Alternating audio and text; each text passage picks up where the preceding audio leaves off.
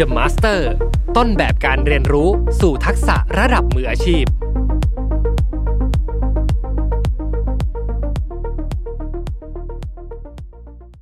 สวัสดีครับ พบกับรายการ Remaster วันนี้ซีรีส์ The Master ครับ เรียนรู้ทักษะมืออาชีพผ่านบุคคล ผู้เป็นแรงบันดาลใจอยู่กับผมอ้ำสุภกร อีกเช่นเคยนะครับ เรื่องราวในวันนี้ครับผมจะมาพูดถึง CEO หนุ่มมากความสามารถผู้เป็นไอคอนนะครับเป็นแรงบันดาลใจของใครหลาย ๆ คนเลย คุณ Sundar Pichai นะครับ CEO บริษัทระดับโลกอย่าง Google ซึ่งเรื่องราวของคุณ Sundar Pichai จะน่าสนใจแค่ไหน และวันนี้ The Learner ของผมที่จะมาเล่าเรื่องราวของคุณ Sundar Pichai นะครับคือคนที่เคยร่วมงานจริง ๆ มากับคุณ Sundar Pichai เลย พี่อ้อพรทิพย์กองชุนนะครับพี่อ้อทำหน้าที่เป็น ประธานเจ้าหน้าที่ฝ่ายการเติบโต หรือ Chief Growth Officer นะครับบริษัทจิตตะเวลยังไงวันนี้เราไปรับชมรับฟังกันได้เลยครับ เอาละครับ ตอนนี้แขกรับเชิญของผมก็พร้อมเรียบร้อยแล้วนะครับ ยังไงมาเจอกับเธอกันเลยนะครับ สวัสดีครับพี่อ้อ สวัสดีค่ะคุณอ้ามนี่สวัสดีค่ะทุกคนค่ะครับนี่ก็เป็นแขกรับเชิญของผมนะครับที่แต่งตัวสดใสที่สุดตั้งแต่ใช่แล้วรายการมีมานะครับค่ะปกติธีมก็จะแบบ อึมอึมๆพรึมๆนะพี่อ้อจะได้ดูสดใสขึ้น ใช่ ขอบคุณมากที่มา เพิ่มค่ะความสดใสให้กับรายการนะครับค่ะยินดีค่ะ ขอบคุณที่เชิญมาด้วยค่ะ ได้ครับ จริงๆ ก่อนที่จะเริ่มเข้าสู่เนื้อหาทั้งหมด จริงๆ ผมชอบชื่อตำแหน่งพี่อ้อมากอ๋อผมค่ะเชื่อว่าค่ะหลาย ๆ บริษัทเนี่ยก็จะมีตำแหน่งนี้ ให้ค่ะพี่อ้อขยายความการเป็น Chief Growth Officer Growth หน่อยครับว่าทำอะไรบ้าง ใช่ ก็ตามชื่อเลย เติบโตค่ะ growth คือเติบโตก็ส่วนใหญ่ tech startup เนี่ยจะจะมีตำแหน่งนี้ คล้ายๆ COO อืมอ่าคล้ายๆ CMO คือคือจริง ๆ เหมารวมหมดเลยค่ะ ก็จริงคือทำไมถึงเป็น growth เพราะว่าพี่อ้อมาทำงานกับจิตตะเนี่ยค่ะก็เป็นหนึ่งใน co-founder นะคะแล้วก็หน้าที่หลักก็คือทำอย่างไรก็ได้ ให้จิตตะเติบโตให้มากที่สุด ก็คือมาอ๋อสเกลอ่ามาสเกครัลบผมธุรกิจของจิตตะนะคะเพราะฉะนั้นหน้าที่หลักก็คือทำยังไงอ่าเรื่องของผลิตภัณฑ์เนี่ยเราจะมีทีมที่ดูแลอยู่แล้ว คือ CEO จะดูแลผลิตภัณฑ์ เกี่ยวกับเรื่องของการลงทุนการวิเคราะห์หุ้นครับเรามี CTO ก็คือคนที่ดูแลเรื่องเทคโนโลยีเทคโนโลยีอัลกอริทึมต่างครับๆหลังจากนั้นก็เป็นหน้าที่พี่อ้อมหมดละอืมก็คือทำยังไงให้ Product หรือผลิตภัณฑ์ที่เรามีเนี่ยค่ะไปสู่ User ไปสู่ตลาด แล้วก็สเกลได้อ่ามีลูกค้าจำนวนมากขึ้น หรือแม้กระทั่งขยายไปต่างประเทศ เพราะฉะนั้นครับผมพี่อ้อก็จะดูตั้งแต่หน้าบ้านถึงหลังบ้านเลยค่ะหน้าบ้านก็คือฝั่ง Marketing ฝั่งเซลล์ครับนะคะหลังบ้านก็ดูเรื่องของ Operation เรื่องงาน Support ทุกอย่างเลย Compliance ดูเรื่องบัญชีครับอ่าดูเรื่องของ support ต่างๆ ที่ทำอย่างไรก็ได้ที่ธุรกิจสามารถที่จะอ่า รันไปได้แล้วก็เติบโตได้อะอืมก็ตามชื่อเลย Chief Growth Officer โอค่ะเคจริงๆ คือทุกอย่างนั่นเอง ทุกอย่าง ที่ค่ะจะต้องเติบโตไปในอนาคตให้ได้ใช่นะครับใช่ค่ะซึ่งเหมาะกับเนื้อหาในวันนี้มากพี่อ้อเพราะว่า The Master ที่พี่อ้ออืมเลือกมานะครับค่ะก็ดูจะมีงานที่เป็นรูปแบบคล้ายๆ กับที่พี่อ้อพูดมาใช่นะครับอาจจะค่เป็นสโคปที่ค่อยๆ กว้างขึ้นตามเวลาที่เขาได้เติบโตในการทำงานค่ะนะครับวันนี้เราจะมาคุยกันเรื่อง คุณสุนดาพิชัย คนนี้พี่อ้อมีประสบการณ์ทำงานด้วยนะคะตอนสมัยที่อ่าทำอยู่ที่ Google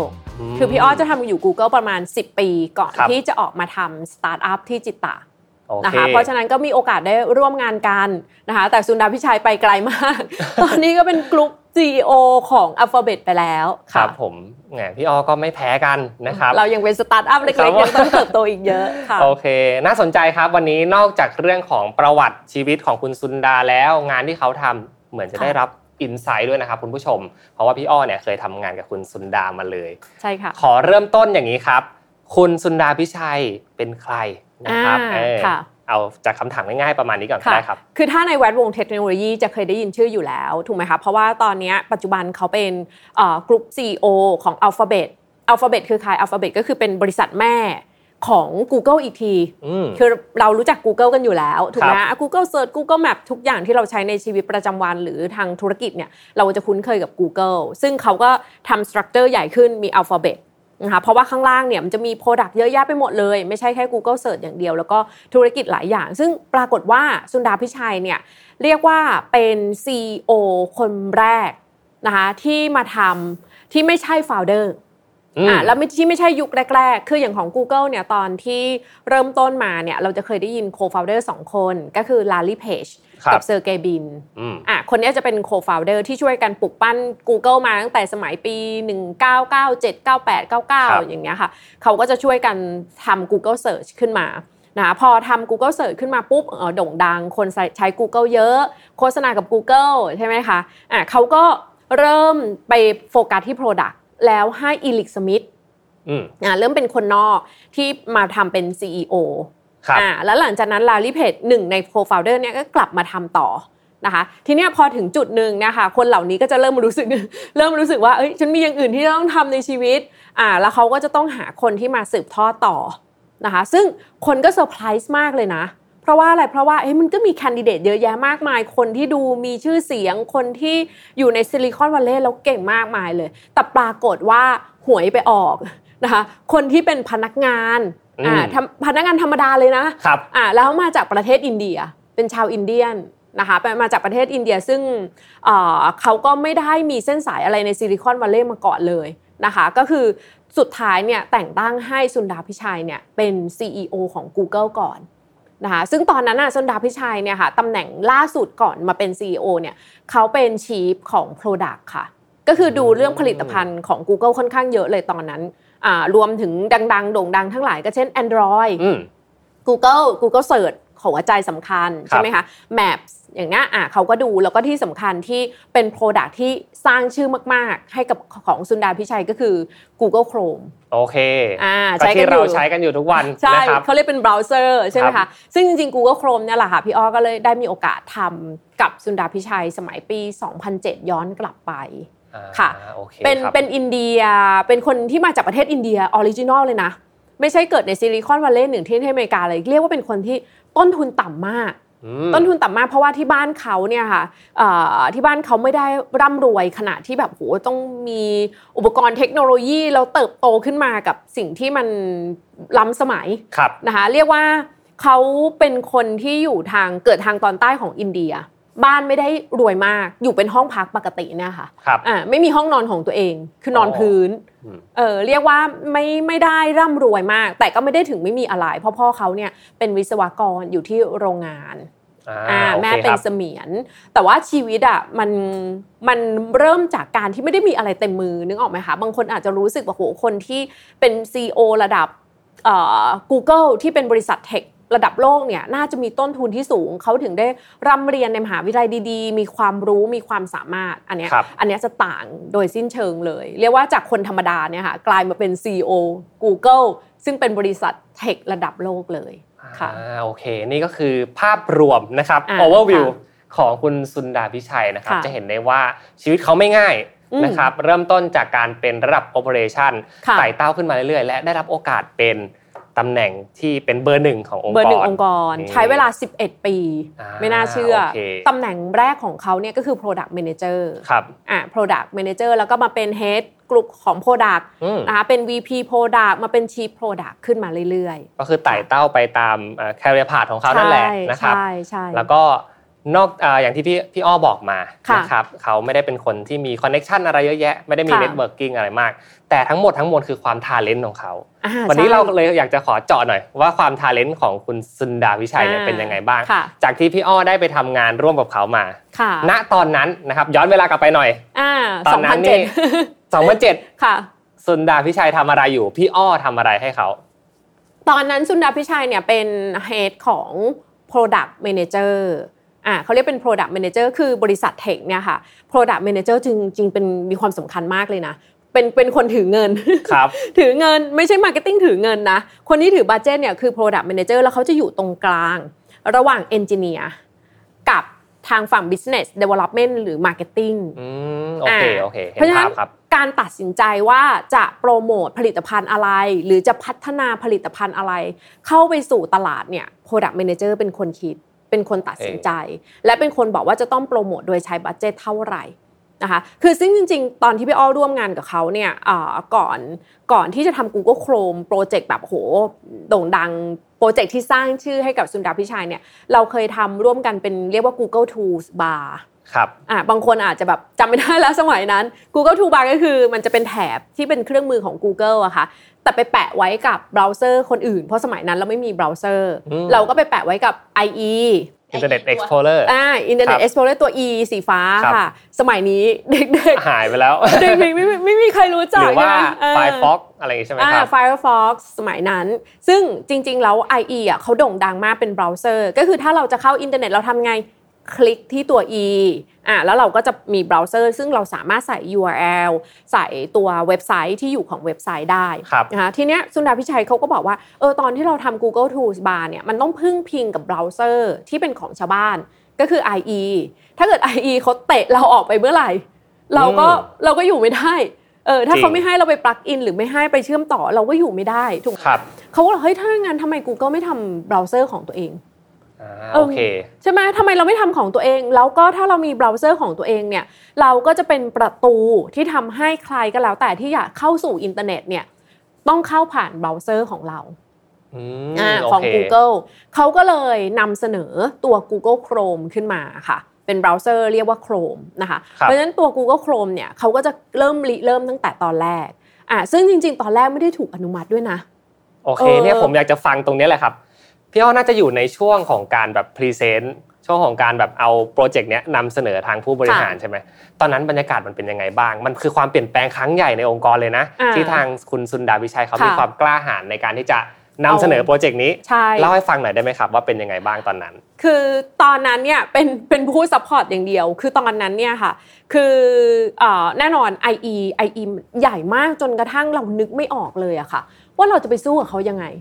ถูกไหมคือเวลาที่เราไปถามเนี่ยเอาคุณจะเข้าอินเทอร์เน็ตคุณคุณเออคุณทำยังไงเขาบอกว่าจิ้มตัว e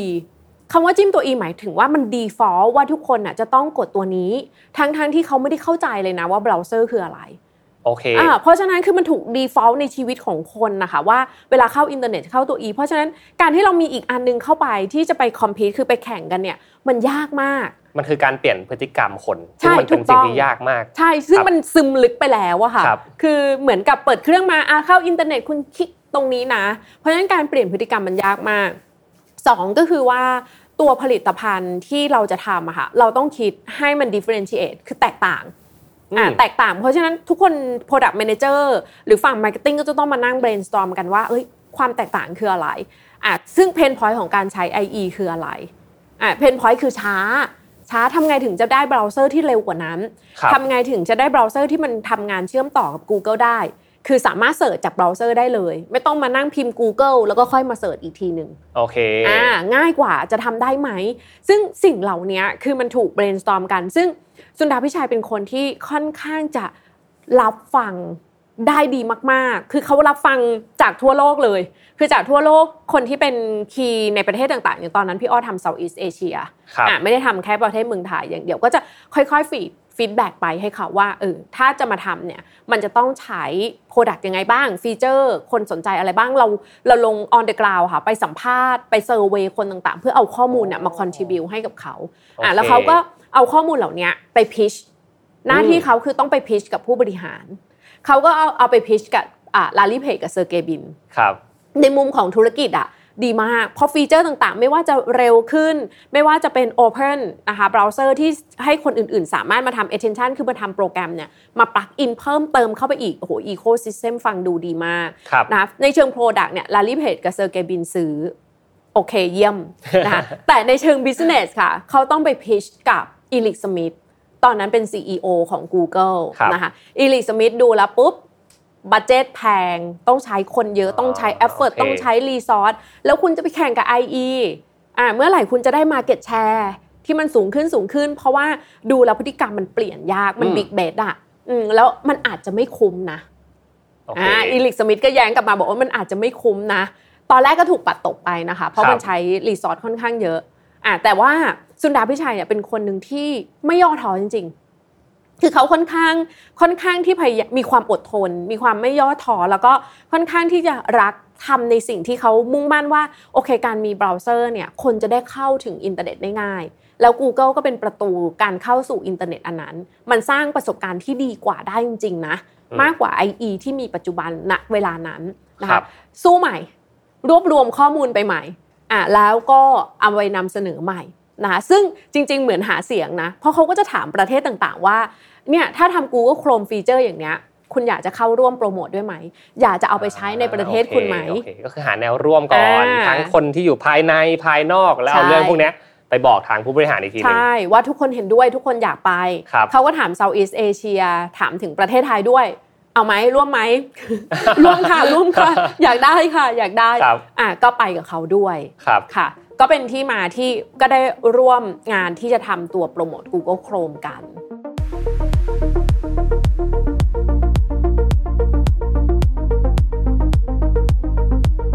ก็คือมีความชาเลนจ์เพราะว่าใช่สิ่งที่เรียกร้องขอไปเป็นสิ่งที่ใหญ่มากๆสำหรับใช่ค่ะ Google ใช่ไหมครับ ใช่ค่ะอ๋อน่าสนใจมากๆ ผมชอบนะ หลายประเด็นเลย ก่อนอื่นขอย้อนกลับไปนิดนึงครับ ตอนที่พิชครั้งแรกไม่ผ่านเนี่ย ผมว่าทีมงานก็น่าจะมีความขวัญเสียใช่ความใช่ฟออยู่บ้างเนาะอ่าย้อนกลับไปเล่าให้ฟังหน่อยได้ไหมพี่อ้อตอนที่พิชครั้งแรก ๆ ไม่ผ่านค่ะเนี่ยเขา empower ทีมงานกลับมายังไงอ่าแต่พิชไม่ผ่านเป็นเรื่องปกติ พี่อ้อจะบอกอ้ำว่าที่ Google เนี่ยพิชกันตลอดเวลาอ่าอ่าโอเคทำกันตลอดเวลาอ๋อมันกลายเป็นแบบ culture ที่มันี่ใช่ใช่ culture คือเรื่อง fail เป็นเรื่องปกติค่ะครับเออเป็นเป็นเรื่องปกติ เพราะฉะนั้นตอนที่เราเตรียมไปอย่างดีเรา pitch ไม่ผ่านเขาก็จะมีคอมเมนต์อะ Eric Schmidt อาจจะมีคอมเมนต์กลับมาว่าเฮ้ยทำไมทำไมถึงมองว่าไม่ผ่านในเรื่องของทำไมเขาไม่ invest สิ่งนี้ครับเพราะเขา concern เรื่องอะไรอะซึ่งเราจะรู้เราก็ต้องไปต้องนั่งทำการบ้าน ถ้าเราจะขอเข้าไป pitch อีก เราต้องตอบโจทย์ตรงนี้ให้ได้ อืมอะเพราะว่าพี่อ้อ pitch กับ Eric Schmidt เยอะมาก อย่างอย่างยกตัวอย่างอย่างเมืองไทยใน pitch เองก็คือทำ YouTube Thailand อ๋อครับอ่าอันนี้ก็ต้อง pitch ไม่ได้มาได้ง่าย ๆ ทุกอย่าง pitch ทุกอันเราแต่ว่าสิ่งหนึ่งที่ดีก็คือว่าพอมันไม่ได้อะค่ะ เขาไม่ได้บอกเอ้ยไม่ได้เฉยๆเขาจะบอกว่าทำไม เพราะอะไรเขา concern เรื่องอะไร เขากังวลเรื่องอะไรอืมถ้าเราไปทำการบ้านเพิ่มเพื่อตอบโจทย์สิ่งเหล่านั้นแล้วเขารู้สึกโอโอเค สิ่งที่เขา concern เรามีคำตอบ สิ่งที่เขากังวลหรือว่าบัตเจตต่างๆอะเราจะไป manage ให้มันดียังไง หรือว่าเราบิ๊กเบ t กับมันยังไง เราคอมมิตที่จะทำให้ได้ยังไงอะค่ะ ส่วนใหญ่ผู้บริหาร Google ก็จะบอกงั้นงั้น you try เขาชอบที่จะทดลองครับอะล้มเหลวไม่เป็นไรเป็นเรื่องปกติอะแต่ว่าพยายามให้ถึงที่สุด ถ้ามันได้มันจะดีเยี่ยมมาก แต่ถ้าไม่ได้คุณเรียนรู้อะไรจากมัน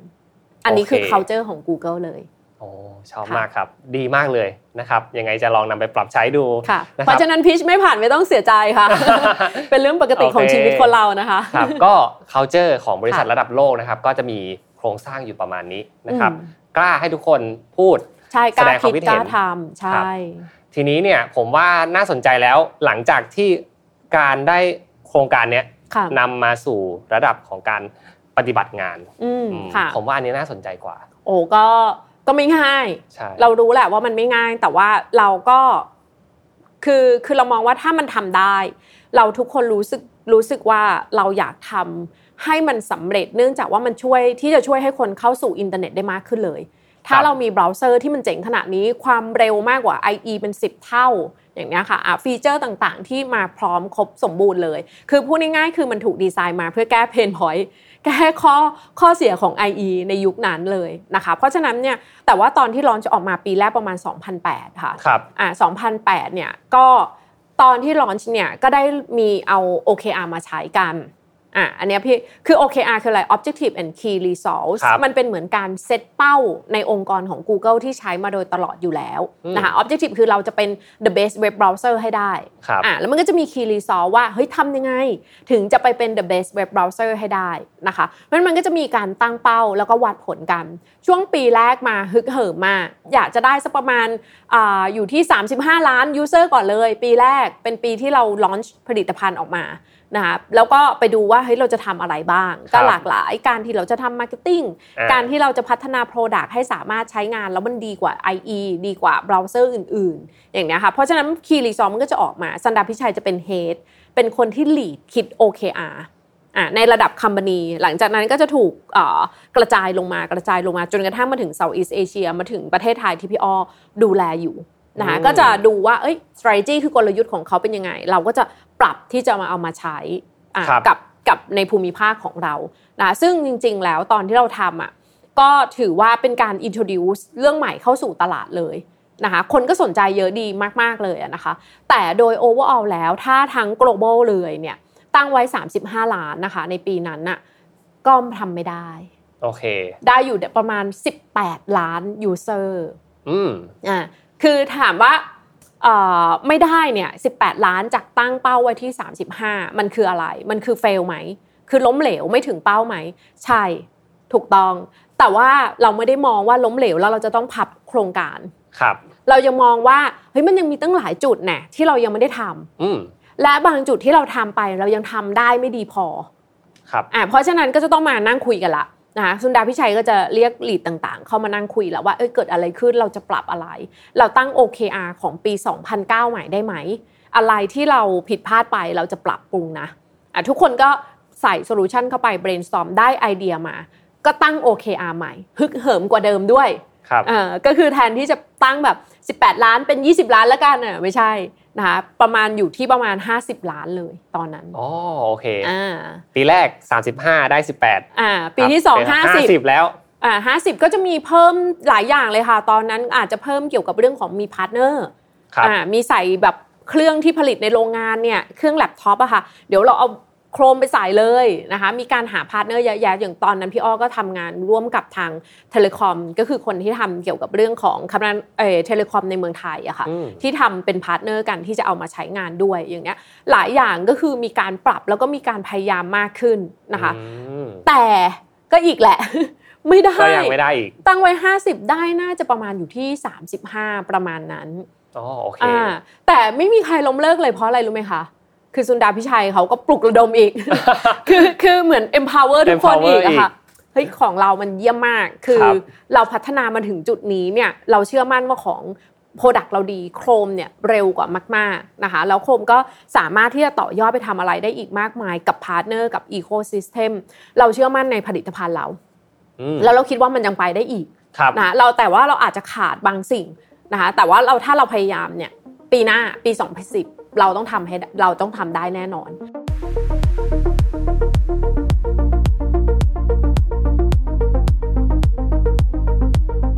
เขาจะพูดอยู่ตลอดเวลา ด้วยน้ำเสียงที่แบบมั่นใจ แววตาแน่วแน่มากเอ๊ะทุกคนฟังแล้วแบบ อืมเราต้องทำอีกหน่อย เราต้องทำอีกอึดหนึ่งเราต้องครัทำบอีกอึดหนึ่งคือ 2 ปีที่ผ่านมาเราเรียนรู้ ปีเนี้ยเราจะเรียนรู้ยิ่งกว่าเดิม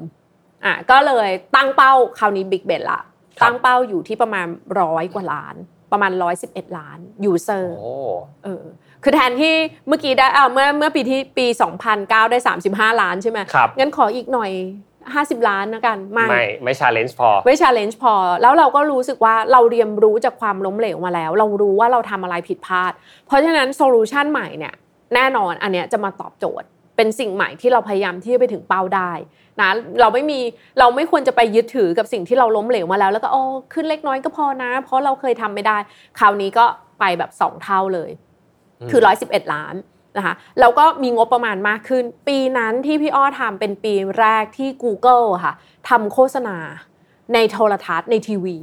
อืมโอเค ปกติไม่จ่ายเลยครับ Google ไม่จ่ายออฟไลน์ คือครับสมัยก่อนมันจะมีออนไลน์กับออฟไลน์ใช่ไหม Google ก็จะยืนหนึ่งในความเป็นออนไลน์น์ advertising ครับเพราะตัวเองขาย ad ออนไลน์ครับขายโฆษณาออนไลน์เพราะฉะนั้นเราเชื่อมั่นในโฆษณาออนไลน์ แต่พอตอนเนี้ยเรารู้สึกว่าเอ้ยเราจะต้องเข้าถึงคนที่อาจจะไม่ได้อยู่ในออนไลน์ เยอะขนาดนั้นอาจจะเป็นคนที่กำลังจะเข้าสู่ออนไลน์ เพราะฉะนั้น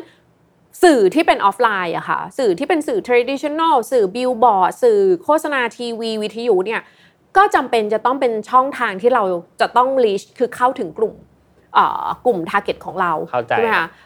ปีนั้นมีงบประมาณมาเลยค่ะทำ TVC อืม ทำทีวี commercial ค่ะครับอ่าโฆษณา Google Chrome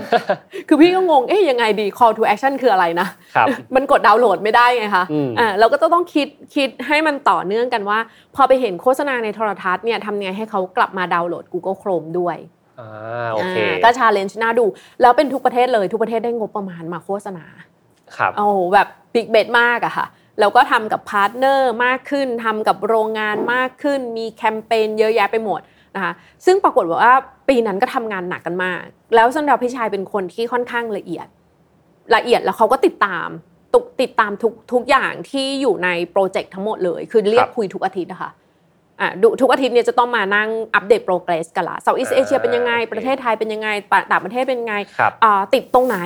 ปัญหาคืออะไรหรือว่า best practice ถ้าประเทศนี้ทำแล้วผลตอบรับดีทุกคนมาฟัง ว่าเขาทำอย่างไร แล้วก็ปรับใช้กับอ่า ประเทศของตัวเองสิ ซึ่งปีนั้นอะทำงานกันหนักมาก ๆ แต่ผลลัพธ์ก็คุ้มค่ามาก ๆ เช่นเดียวกัน เพราะว่า Google Chrome เนี่ยค่ะแซงหน้า IE ขึ้นไปเลย คือเติบโตสูงมาก จนกระทั่ง Market Share สูงแซงหน้าไปเลยค่ะ ในปี 2010 ใช่ค่ะอืมจนกระทั่งมาถึงปัจจุบันก็กลายเป็นอันดับหนึ่งถูกต้องครอง Market Share 70%พอครับ IE บอกบายบาย IE ไปแล้วใช่ไหมไปตแล้อวนนี้เออใช่เหนื่อยเหนื่อยเขาก็คงถือว่าหยเป็น disruptor นะครับขค่ะองของการใช้เบราว์เซอร์เลยใช่นะครับใช่ค่ะโอ้จริงๆ ย้อนกลับไปเมื่อปี 2010 นี่พอเราชนะเป็นผู้ชนะของตลาดค่ะนะครับมีการแซงหน้าเกิดขึ้นเนี่ยค่ะผมอยากจะรู้จริง ๆ ครับว่าณวันนั้นที่พี่อ้อได้ทำงานอยู่ ได้เรียนรู้อะไรจากมันบ้าง หลังจากที่เราฝ่าฟันหลายเรื่องกันมา ตลอดค่ะ3ปี ตอนนั้นพี่อ้อได้เรียนรู้อะไรในฐานะคนทำงานที่ Google บ้างโอ้เยอะเลยเยอะเลยคือ ครั้งแรกที่เราทำอะค่ะที่บอกว่าจะให้ทำ Google Chrome อะที่สุนดาพิชัยถามว่าเราจะทำร่วมไหนอะตอนที่เรายกมือเราก็รู้สึกว่าอืมเราอยากทำอะไรที่มัน challenge แต่พอเริ่มงานปุ๊บโหมันไม่ทำมันไม่ธรรมดาแล้ว เพราะว่าพี่ส่งคนไปเซอร์เวยอะค่ะแบครับบบนถนนเงี้ยเออรู้จัก Google Chrome ไหมคืออะไรไม่มีใครรู้จักรู้จัก IE ไหมพยักหน้ากันหมดเลย คือถาม 10 คนรู้จัก IE ไม่รู้จัก Google Chrome ถาม 100 คน อาจจะรู้จัก Google Chrome อยู่แค่หนึ่งคนมนึกออกไหมพอคบเราเริ่มเริ่มที่จะปล่อยออกไป ตอนนั้นก็ท้อนะ ตอนนั้นรู้สึกโหเราจะแซงยังไงอะเราจะทำยังไงคนถึงจะเปลี่ยน mindset ของเขาว่าเวลาเขาเข้าเอ่ออินเทอร์เน็ตอะค่ะ ใช้ Google Chrome ไหมอ่าเพราะว่าก่อนที่เขาจะรู้จัก Google Chrome เนี่ยเขาต้องไปเข้า IE แล้วดาวน์โหลด Google Chrome ด้วยนะ ความซับซ้อนของมันถูกไหมตอนนั้น คือคือรู้สึกว่าโอ้โหฉัน ไม่ควรยกมือเลย คือแอบคิดนะแวบหนึ่งนะเออแวบหนึ่งในใจแวบหนึ่งแวบหนึ่งแล้วก็รู้สึกว่า IE มันดีอะคนมันก็ใช้อยู่แหละ ต่อให้มันไม่ได้ดีที่สุด แต่ว่าสิ่งที่มันกระตุ้นนะคะสิ่งที่ encourage คือกระตุ้นให้พี่อ้อรู้สึกว่า อยากจะทำให้ได้เนี่ยคือต้องยกความดีความชอบให้สุนดาพิชัยเลยมคือเขา believe มากเขาเชื่อมั่นใน Product มากครับอะแล้วเขาก็พูดย้ำว่า Product ดีกว่ายังไง ฟีเจอร์ดีกว่าอย่างไรอะแล้วรับฟังด้วย รับฟังด้วยเพราะว่าตอนที่ออกใน Southeast Asia ด้วยที่ว่าในประเทศใน Southeast Asia ไม่ได้ใช้ภาษาอังกฤษครับเออเวลาออกมามันทำเวอร์ชันแรกเป็นภาษาอังกฤษค่ะ ทุกคนก็แบบโอ้ยดาวน์โหลดมาเป็นภาษาอังกฤษฉันไม่ใช้ละอย่างของประเทศไทยเนี่ยไม่มีใครใช้เลย เพราะเป็นภาษาอังกฤษสองพอเริ่มทำภาษาไทย เริ่มภาษาไทยภาษาไทยก็ไม่ได้ดีขนาดนั้น ตัดคำไม่ได้ไม่ได้รองรับอย่างดีอะค่ะ เว็บนี้แบบบางทีเรียงไม่สวยเลย นะคะเพราะว่าตัว Chrome ไม่ได้รองรับภาษาไทยร้อยเปอร์เซ็นต์เออเราก็ feedback ขึ้นไปค่ะ feedback ไปเอ้ยมันพวก localization หรือการที่ทำให้รองรับ local language ก็คือภาษาที่ในท้องถิ่นนั้นๆนะมันยังทำไม่ได้ดีนะอืมเออเขา action ทันทีเลยเขาต้องไปหา engineer มาปรับปรุงทุกอย่างเลยครับเพราะว่าเราไม่สามารถทำอย่างนี้ได้ เพราะมันเป็น co- มันมันบล็อกอะค่ะมันคือถ้าใช้แล้วประสบการณ์ไม่ดีอะก็กลับไปใช้ IE เหมือนเดิมเถอะใช่ ทำไมเราจะต้องมานั่งดูแล้วลายตาในตัวตัวอักษรที่มันไม่รองรับภาษาเรา อย่างเนี้ยคือพอบอกไปเนี่ยค่ะเขาฟังแล้วเขารู้ว่าอันเนี้ยสำคัญ action เลยค่ะ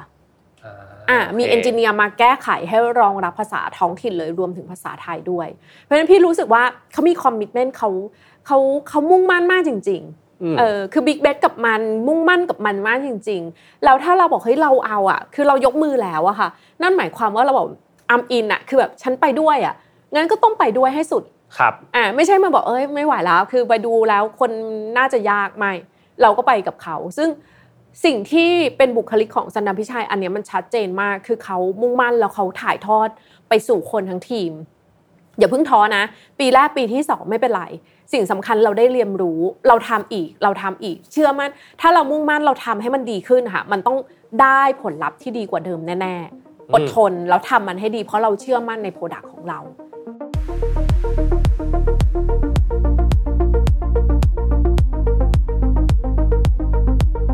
ซึ่งเขาก็ให้เครดิตทุกคนเลยนะ คือตอนที่สันดานพิชัยทำเนี่ยทุกคนให้เครดิตเขาครับในขณะเดียวกันเขาว่าไม่ไม่ไม่ไม่ใช่ฉันเขาบอกไม่ใช่ไม่ใช่เขาเลยที่ทำทุกคนที่เข้าร่วมโปรโมตตัว Google Chrome พัฒนา Google Chrome เนี่ยแหละเป็นผลงานของทุกคนอืมอ่าเขาเป็นคนที่ค่อนข้างจะ humble มาก คือไม่ได้เวลาที่จะพูดถึงว่าสิ่งเนี้ยเกิดขึ้นแล้วทำได้ดีเนี่ยค่ะเวลาไปอัปเดตตอน TGIF Thank God It Friday ที่เป็นประชุมบริษัททุกวันศุกร์เนี่ยค่ะครับส่วนใหญ่เขาจะให้เครดิตคนทำงานหมดเลยเอออ่าไม่ได้พูดโอเคเลยนะว่าเขาเก่งและสามารถทำได้ยังไง เขาจะพูดถึงคนอื่นอยู่ตลอดเวลา อืมโอเคค่ะครับดูเป็นเนี่ยฟังฟังพี่อ้อนะครับค่ะแล้วก็ดูสายตาที่พี่อ้อพูดมาเนี่ย ทุกอย่างดูจริงมากแล้วก็ดูมีเอ่อ ความเชื่อในผู้นำคนนี้มากจริงๆนะครับ และผมก็เชื่อว่าแบบการมีหัวหน้าที่ดีเนาะในชีวิตหนึ่งนะครับค่ะมีผู้นำที่น่าให้ให้เราตามนะครับอ่าพร้อมที่ให้เราเป็น follow ที่ดีเนี่ยค่ะถือว่าเป็นโชคดีของคุณนะในใช่ในชีวิตหนึ่งในการทำงานนะครับใช่ถ้าค่ะเกิดว่าได้เจอกับหัวหน้าดีๆ แล้วก็อยู่เพื่อเรียนรู้กับเขาเป็นนานๆแล้วกันนะครับอ่าทีเนี้ยครับผมเชื่อว่าตลอด 3 ปีเนาะค่ะแล้วอาจจะนานกว่านั้นไหมพี่อ้อออกจากเอ่อ ตัว Google เมื่อปีไหนนะครับอืมปี 2015 ยังมีโอกาสได้ร่วมงานกับ Sundar Pichai เยอะเลยค่ะโอเคค่ะ ก็หลังจากนั้นเขาก็ทำถูกถูก assign ก็คือถูกมอบหมายให้ทำ product ที่ยากขึ้นยากขึ้นทำ Google Maps ทำ Google Plus ด้วย เรามีโอกาสได้ทำ Google Plus กับ Sundar Pichai ด้วยนะคะโอ้โห Google Plus ก็เป็นอันหนึ่งที่แบบค่อนข้างยากเหมือนกันเพราะต้องไปแข่งกับ Facebook ครับนะคะอ่าแล้วหลังจากนั้นเราก็ทำ Android อืม เขาถูกอ่ารับมอบหมายให้โปรโมตตัว Android ตัวมือถือ Google อ่า Chrome OS ครับเครื่องแล็ปท็อปของ Google นะคะก็ทำด้วย One Laptop Per Child อันนี้ก็ทำด้วยเหมือนกันเพราะว่าอ่ามันมีโปรเจกต์ที่อินโดนีเซียครับค่ะก็เรียกว่าร่วมงานหลายมาๆอย่างตลอดหลังจากนั้นระยะเวลาใช่ ซึ่งใช่ไหมเขาก็ครับเติบโตนะ คือคือพอ Google Chrome พิสูจน์ฝีมือของเขาแล้วอะค่ะ หลังจากนั้นก็ได้รับมอบหมายให้ดู Product ที่สำคัญสำคัญมากขึ้นมากขึ้น ซึ่งอย่างของ Google Plus สมัยก่อนนะ เออเรียกว่าเป็น flagship ของ Google เลยครับคือเป็นอะไรที่ Big Bet อะแต่ล้มเหลว เราก็เรียนรู้กันไป แล้ว Android Android ประมาณปี 2013 นะคะก่อนพี่อ้อออกนี่คือมันมันยิ่งใหญ่จริงๆ Android ยิ่งใหญ่จริง ๆ คือตอนนั้น Sundar Pichai ก็ได้ทำ Android คู่กับ Rubin Andy Rubin อะชื่อจริง Andy Rubin ซึ่งเขาก็ร่วมกันพัฒนาตัว Android ทำยังไงให้ตัว OS ในมือถือเนี่ยมันกระจายมากขึ้น เราจะคุยกับพาร์ทเนอร์ยังไง ถูกไหมอืมพาร์ทเนอร์เจ้านี้เอา Android ไปใช้ในเครื่องของเขาอะไรอย่างเงี้ยในโรงงานของเขา ซึ่งตรงเนี้ยพี่อ้อก็ได้ร่วมงานกับเขาด้วยเหมือนกัน ก็ค่อนข้างเยอะค่ะโอเค ก็มีทั้งโปรเจกต์ที่สำเร็จและอาจจะใช้คำว่าได้เรียนรู้กับมันใช่ได้เรียนรู้ไม่ Google Plus เนี่ยเรียนรู้ได้เรียนรู้กับมันมากใช่มายนะครับค่ะตลอดระยะเวลาที่ผ่านมาค่ะผมถามหน่อยครับ ถ้าเกิดว่าตีออกมาเป็นทักษะได้ไหมพี่อ้อเอา สักทักษะหนึ่งที่เด่นมาก ๆ เลยของผู้นำคนนี้ที่ทำให้หลาย ๆ product ของค่ะ Google ดูสำเร็จไปหมดเลย ดูค่ะทีมงานมีความแข็งแรง culture แข็งแรง อะไรคือทักษะสำคัญที่ Sundar Pichai จะสามารถส่งมอบให้กับผู้ฟังได้ทุกคนครับ จริง ๆ หลายทักษะนะที่เขามีเพราะว่า Sundar Pichai เนี่ยเป็นตัวแทนของคน Google ที่เราเรียก character ค่ะ บุคลิกของคน Google อะเรียกว่า Googler กู Google Google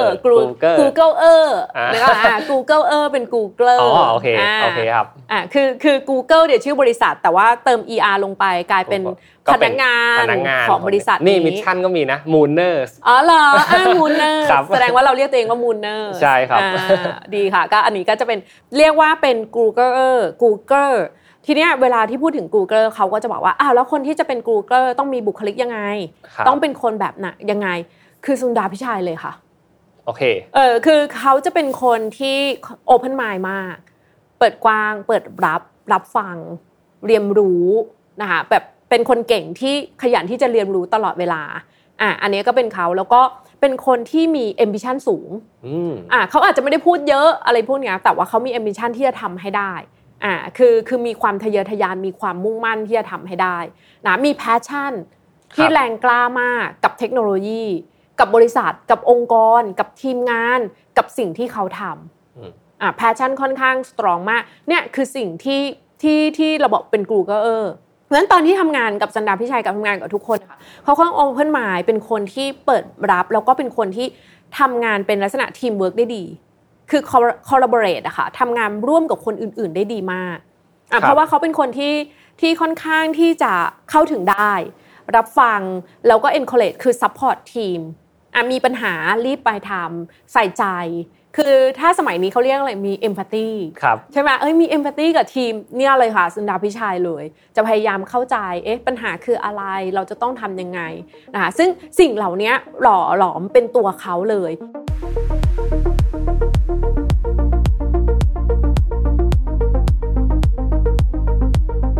ใน Google เนี่ยมีคนพูดว่าใครบ้างที่ไม่รักสุนดาพิชัย เออคือเขาเป็นคนที่ likable อะ คือแบบครับใครๆก็รักเขารู้สึกดีที่ได้อยู่ใกล้รู้สึกดีที่ได้ทำงานกับเขา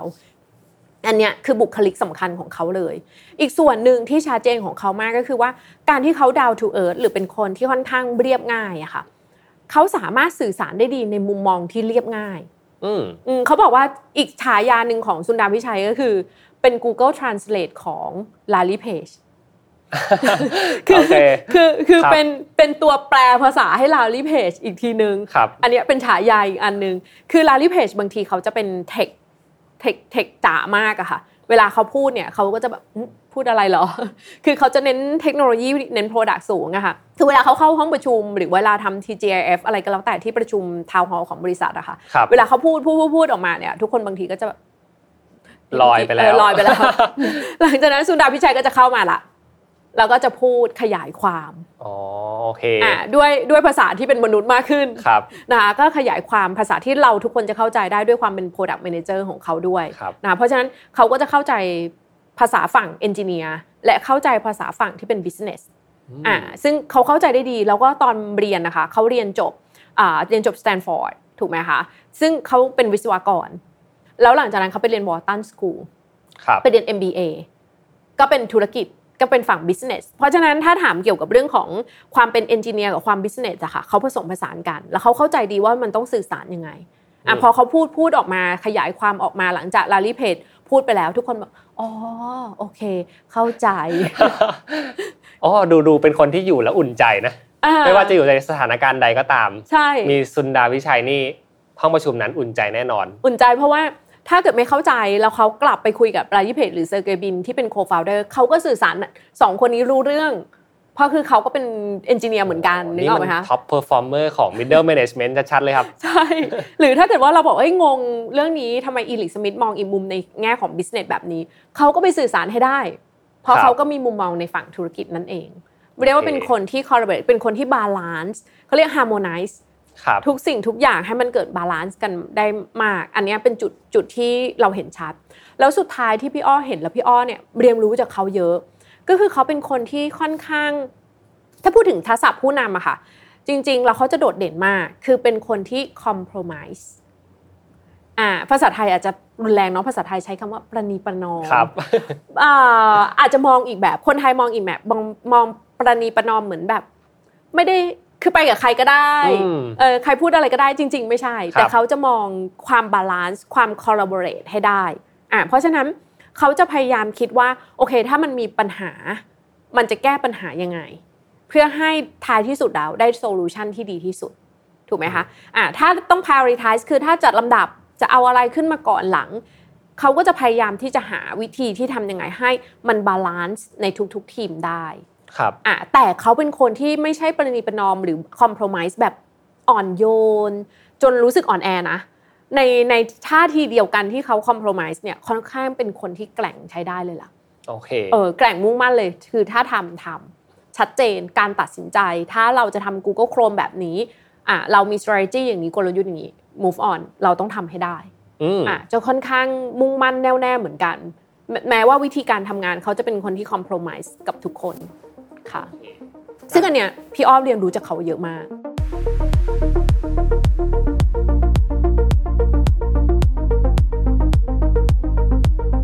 คือการเป็นคนที่หา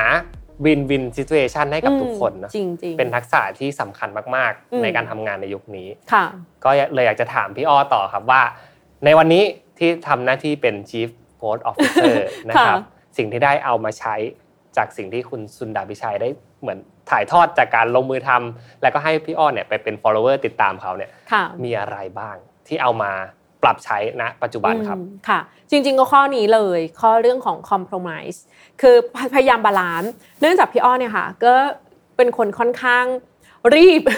ชัดเจนตรงเป๊ะเป๊ะเป๊ะครับนะคะ perfectionist บ้าง ไม่บ้างเยอะเลย มันก็เลยกลายเป็นว่าพี่อ้อเนี่ยมีวิธีการทำงานที่ค่อนข้างชัดเจนจนเกินไป ตอนที่ออกจาก Google มาค่ะ Google ค่อนข้างจะ straightforward พอออกมาปุ๊บมาอยู่ Jitta ค่ะนะคะเขาจะช็อกเลย อืมเป็นไงครับ คือพี่อ้อไม่ได้ไม่ได้เขาจะช็อกเขานะเขาทุกคนที่อยู่ Jitta เนี่ยแหละเขาเจอช็อกพี่อ้ออ๋อกับพฤติกรรมที่พี่อ้อได้ส่งใส่เข้าไปครับ มันค่อนข้างตรงชัดเจนมากเกินไปรับไม่ทัน เพราะว่าวิธีการทำงานของคนไทยก็จะเป็นอีกแบบหนึ่งค่อยๆพูดก็ได้ ถ้าจะตำหนิหรือ feedback อะ อาจจะเป็น one on one ได้ไหมโอเคอ่ามันก็จะได้พูดกันชัด ไม่ใช่พูดกันไปที่ประชุมคนหมู่มากอ่าซึ่ง Google อะชัดซัดกันอย่างนั้นเลย เรารู้สึกมันเป็นเรื่อง culture ปกติอ่าคือ feedback กันตรงๆ แต่พอเป็นอย่างเงี้ยเราต้องค่อยๆ ต้องค่อยๆ เพราะว่าอาจจะเป็น culture ที่คนไทยค่อนข้างประนีประนอม หรืออยู่กันแบบครอบครัวก็ได้ถูกไหมคะเขาก็เลย culture shock พี่อ้อมา นะคะแล้วก็สองก็คือไปเรียนเรื่องของ strength finder เคยเรียนกันไหมคะที่เราต้องมาหาจุดแข็งจุดอ่อน แล้วเราก็ทำให้จุดแข็งเราดีที่สุด ปรากฏว่า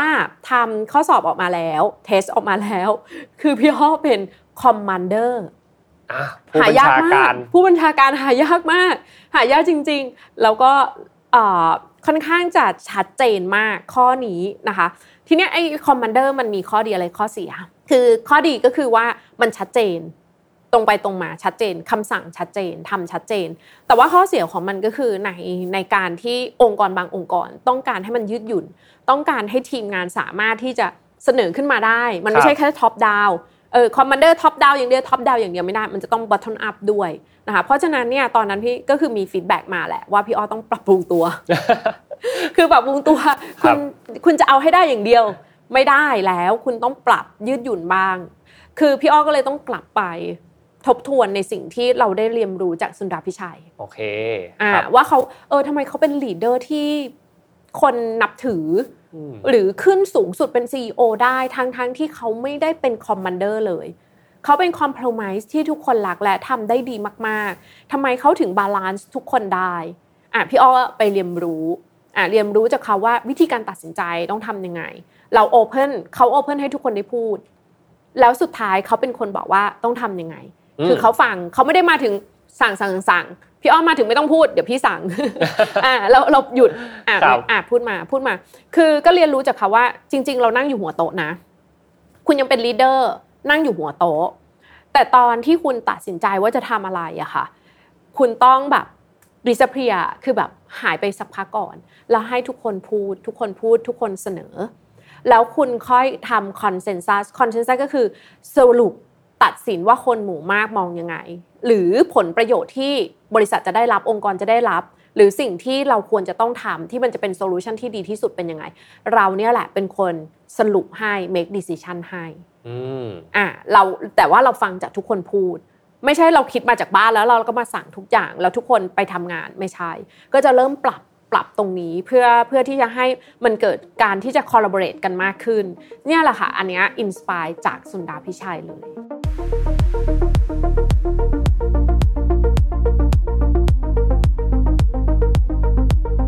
ดูเป็นการเรียนรู้ผ่านการลงมือทำด้วยนะครับพอมาเป็นคนที่เป็น leader เองจริง ๆ ก็จะพบเห็นว่าจริง ๆ แล้วความใจเย็นการรับฟังหรือว่าทักษะต่างๆ ที่ผู้นำ แบบสุนดาพิชัยมี ไม่ใช่เรื่องง่ายเลยนะครับจำเป็นที่จะต้องฝึกฝนเป็นอย่างมาก ใช่ใช่ฝึกจิตให้แกร่งนะใช่มันต้องมีสติตลอดเวลาใช่ไหมเอ้ยปัจจุบันเราทำอะไรอยู่นะคะปัจจุบันเราทำอะไรอยู่ เรามีสติเราคิดในสิ่งที่มันเกิดขึ้นตรงนี้อยู่ สุนดาผู้ชายนี้คือเขาเรียกว่าเป็นเป็นคนที่นิ่งมากบางทีอาจจะโดนแซวว่าเป็นเหมือนน้ำแข็งไปเลยอะค่ะ แต่เขานิ่งจริงนิ่งจริงนิ่งนิ่งเราคิดค่อนข้างเยอะ คือเขาเป็นคนเก่งมากนะ แต่ว่าเขาไม่ได้พูดพูดพูดเยอะๆอะค่ะ เขาจะค่อนข้างนิ่งเราคิด พูดไม่ต้องเยอะขนาดนั้น ซึ่งจริงๆ เราดีมากกับองค์กรของ Google เพราะ Google มันผ่านช่วงที่เป็นแบบสตาร์ทอัพอะที่เกิดคือเกิดใหม่ๆอะมามานานแล้วเพราะตอนนี้ Google ประมาณ 20 กว่าปีแล้วถูกไหมเพราะฉะนั้นมันไม่ได้เป็นสตาร์ทอัพแบบโหยเล็ก ๆ ขนาดนั้นบางสิ่งไม่ได้ initiate ใหม่เลย ไม่ได้คิดอะไรใหม่เลย แต่ว่าทำยังไงให้มัน maintain ธุรกิจ หรือทำให้ธุรกิจอะ เติบโตเติบโตขึ้นไปเรื่อยๆ เพราะฉะนั้นจะเห็นว่าทำไมเขาเลือก Sundar Pichai อะเพราะว่า Sundar Pichai ไม่เขาไม่ใช่ character แบบเป็น founder ค่ะกำเนิดสตาร์ทอัพอะไรก็แล้วแต่ไม่ใช่อย่างนั้น แต่เขาเป็น professional ที่สามารถที่จะบริหารจัดการ เพื่อทำให้มันดียิ่งยิ่งขึ้นไปได้